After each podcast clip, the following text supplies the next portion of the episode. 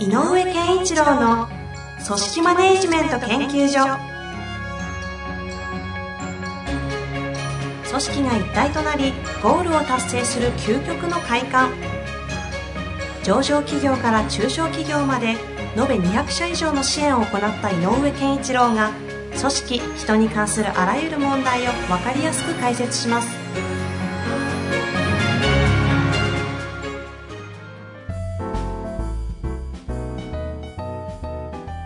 こんにちは、遠藤和樹です。井上健一郎の組織マネジメント研究所。井上さん、本日もよろしくお願いいたします。よろしくお願いします。さあ、今日ははい。桜咲いてますが、質問に行っちゃっていいですか？いいです、いいです。いいですあの、この後僕、あの、夜桜に行くんで。あ、そうなんですか？はい。今日。はい。いいですね。えちなみにどちらの方に？四谷の方に。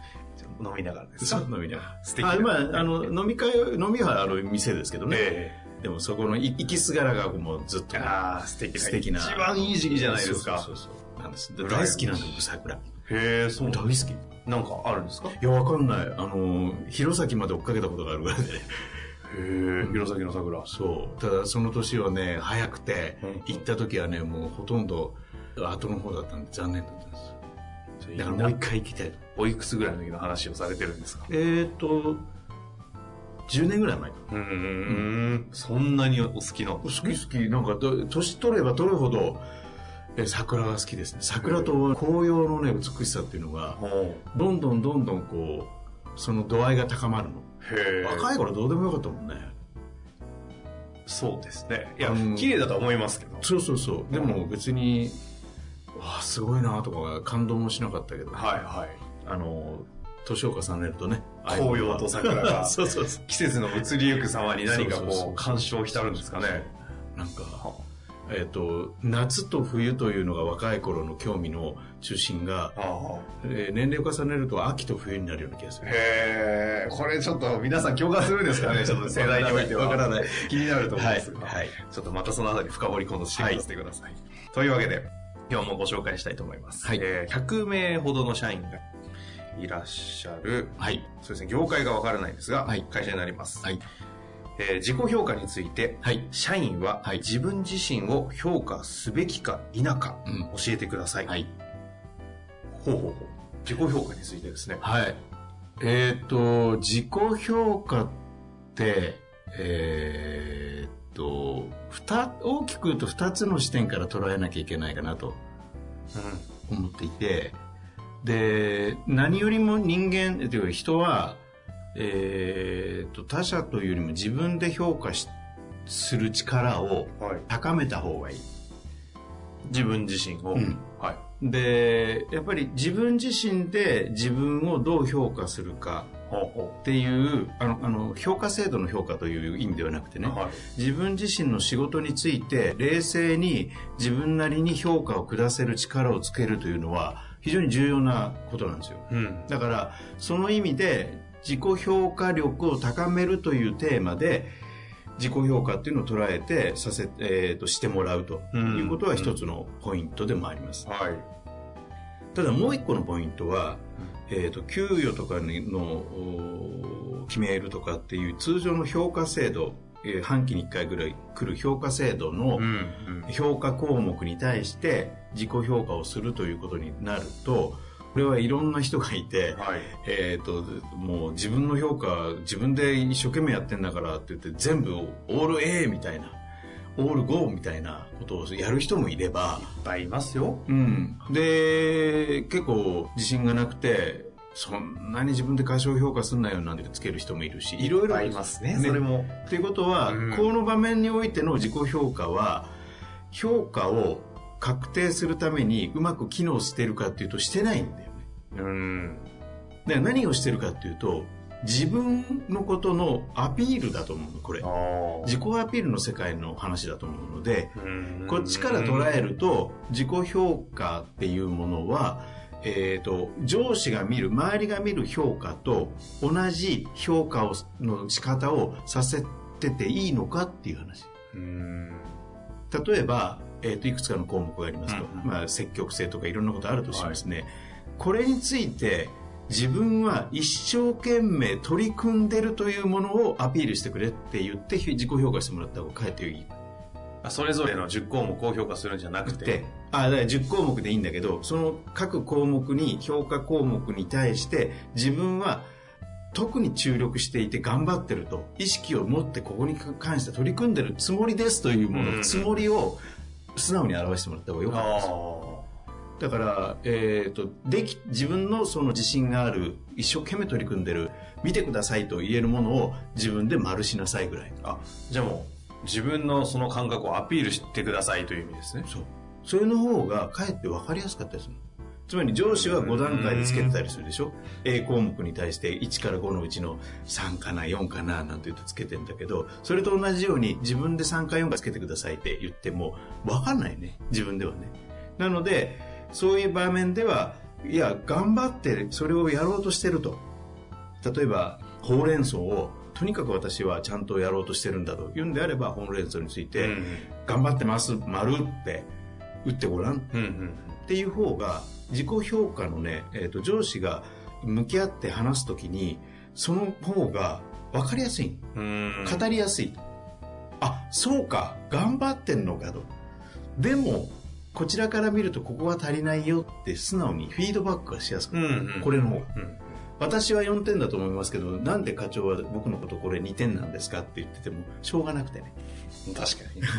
そんなことよりも課長が2点つけようが部下がこれは私意識を持っていつも取り組んでるつもりですというものをやったらなるほど頑張ってくれてんならもうちょっとここまで行こうよ頑張ってる意識してるんだったら実はこういうことをやったらもっといいと思うよって課題としても渡しやすい。はだから自己評価の一つの側面は自分が何に取り組んで何に、えー、と努力をしていて何を強く意識して頑張ってるかをアピールするために使わせる。これは何なんでかっていうと上司と部下の面談で部下の成長のための課題を見つけるためにはこっちの方が自己評価は効果的。あはあ面談で向き合うためにアピールみたいな自己評価の方が意外と機能私は思う。はでもう一個さっき言った自分のことを冷静に評価するあはいはい。いう側面で言えば5段階でつけるとかなんとかよりもある意味ではもうちょっと総合的に自分をどうと捉えてるかっていう総合的に変な話記述式でもいいから、ああ。うん、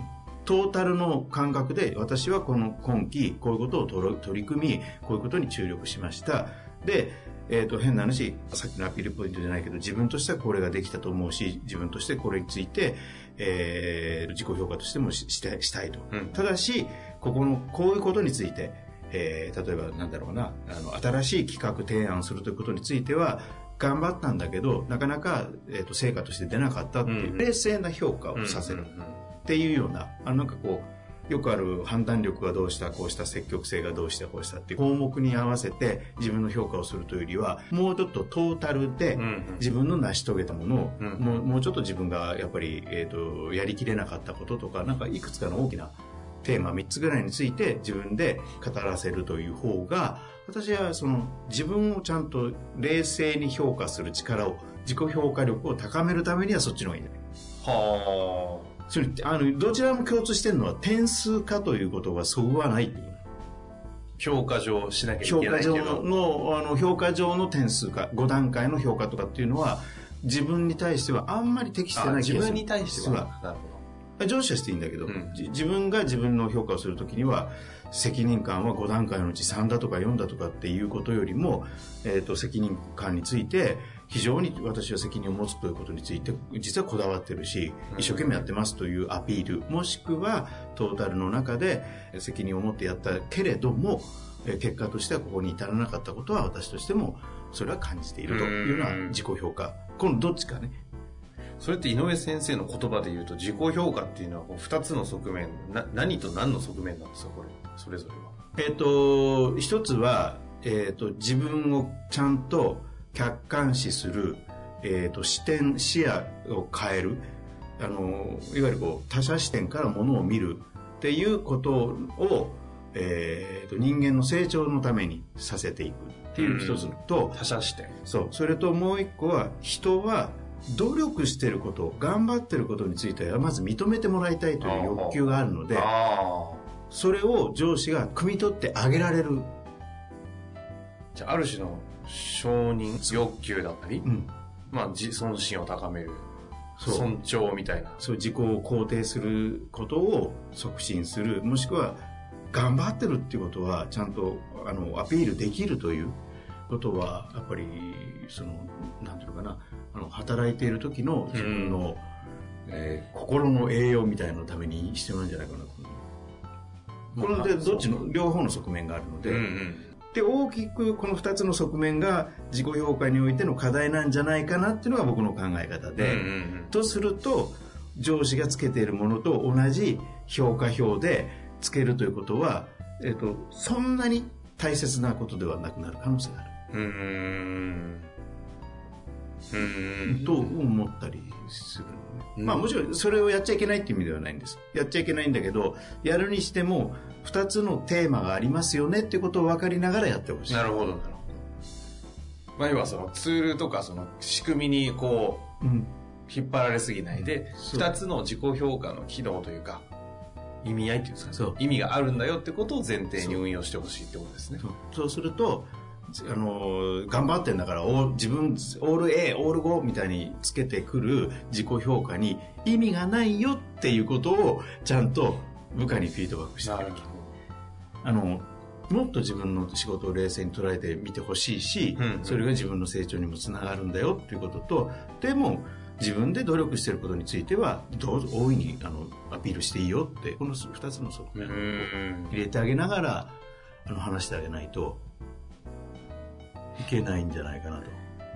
そういう自己評価というものがそこまで整理していただいた中でなんですけど、この方自己評価について社員は自分自身を評価すべきか否かという質問をされてるのは、うんまあどっかで必要ないんじゃないか的な感覚があるのかなという気もするんですけど、どういう意図があるというふうに思われてえっますと、さっき言ったように、えっと、自己評価が正しくされていないと思ってるんだと思う。うん。ん。例えばさっき言ったように、えー非常に自分自己課題評価だなって思ったりそれから、えー非常に、えー自分自己卑下してるんじゃないかみたいうん。な評価だったり。大方の場合に困るのは上司としては例えばね総合得点60点ぐらいだなと思ってるのに本人90点はい。ってつけてきちゃったりする、うん。で現場でよくあるんだけど、現場でよくあるのは部下がすごい高い評価をつけてきたものを見て上司評価を次にするっていうの場面でそれに引っ張られて本当は60点ってつけたいのに70点ぐらいにしちゃう。確かに90点見ちゃったら そうなっちゃいますよね。ということはその時の自己評価って正しいんでしょうかっていうことだと思うのでそれは決して正しいことではないですね。というのが説明になってくるわけですね、ただ先ほどの自己を評価するということは大切なんだよ人間の成長のために。仕事のレベルを上げるためにはやっぱりどっかで自分のことをちゃんと冷静に自分で判断する。っていうことは必要なので、えー自分の評価がこれちょっと遊び感覚で言うけど自分の評価得点と上司の評評価得点が近いほどいいポイントがもらえるとかの方がいいんだよはあはあなるほど。乖離すればするほど自己評価が明確にされていないっていう方が分かりやす。いまあ、その時の大前提は上の方がしっかり評価できてるんですけど。今だから遊び感覚で言ううんとっていうのは何が言いたいかっていうとそれほど自分を冷静に見るという場面を作ってあげなきゃいけない。今話の中でちょっと遊び感覚であの今度扱ってもいいかもしれないと思うんですけど評価者上司の方がどうしようもない評価できないような上司ってはい。いる優秀な方々、ね社員とかっていると思うんですけど、はいはい。この辺は？これはだからあの上司の評価があの変な話上司評価をしている人の上の人っていうのは意外とそれが見えたりするのでまああのーその人が5人の人を評価してるとしたらそのちょっと評価能力がないなと思う A さん A さんが5人の人を評価しているものと、まあ、評価能力高いなっていう B さんが自分の部下を5人評価しているのとこれを比べるとやっぱり明らかに違うんですよ。うん。点数の付け方も何もかも。でそあのその差が明らかになる場所を設定した方がいうん。いよよく言う評価会議、評価会議。A さんが自分の部下の5人について評価してる B さんもしてるでもできたらその上にいる社長さんとかが先ほどさっき A 君が言ったことと B 君が言ってることを君たち同じことを言ってるけどなぜこんな点数の差があるんだってん。いうようなことを問いかけたりとか。A さんなんか全体的に平均点高いねと。ね B さんに比べると高くないかっていうことを問いかけたりとか、なんかそういうようなことをきっかけに、えっ、と、評価者が自分を、えー、なんていうのかな、こう、えー、戒しめるというかですね、自分で自分を、こう、見直す、評価について見直すような機会を与える場を作る。場を作る。最後になんですけど、はいそれは組織マネジメント研究所としては、まさにその観点だと思うんですけど、その経営者の目線というかね、逆にそういう立場にいる上司の下にいる社員が唯一できることというか、ああ、なるほどねこ。こはどうなのかなという。これはね、えっと評価という場面でできることがあるとすれば、まあ、さっき言った自己評価で表現するしか方法はなくなるわけだけど、でさっき言ったでもそれが意味がないと,、えっと組織として見られたら、えっと効果性がないのであれなんですけどねうーん僕はここはねちょっと評価という問題ではないところに行きそうな気がする。うんうんあのーなんていうのかな。ダメ上司でも、機能させることまでやったら、部下は、えっ、と、いい上司の、できる上司のもとでいる部下よりも、すごい成長が早いと思う。あだから、そっちにスイッチを切った方がいいと思う。ーはその代わり、もちろん、えっ、と、ちょっと不遇な評価を受ける可能性はあるかもしあ。れない。あるけども、あるけど。まだあの若干あの陰極まって世を転じさせてやろうぐらいの被害が必要なところはありますが、うんなるほどね。まあでも過去のことを振り返ったりするとそういう環境の時ほど意外と成長してたりするもんですしね。でね、そういう人、そういう人が、うわあ、助かるわ、こいつって思って、いい評価した時には、いや、案外思いっきりいい評価してくれたりもするの。うん。だから、その評価能力の低い上司っていうのは何をもって評価能力が低いかってことにもなるけど、要するに適正な、えー基準値を持ってないということで、で、特に、あの、問題があるかないかのバーというよりも、どうあったら優秀であるかのバーが持ててない上司が能力、評価能力の低い人がだから優秀さを見せつけちゃうー。なるほどですね。うんやっちまえと。そう突き抜けてしまえと。マウンティングしろ。マウンティングしろと。まあ様々な言い方はありますが。いや、自己評価という角度を様々な角度から見れて非常に興味深いお話でしたね。また何かこの話を聞いて質問あればぜひシェアしていただきたいですね。はいよろしいですかね？はい。はい。よろしくお本願いします。日もありがとうございました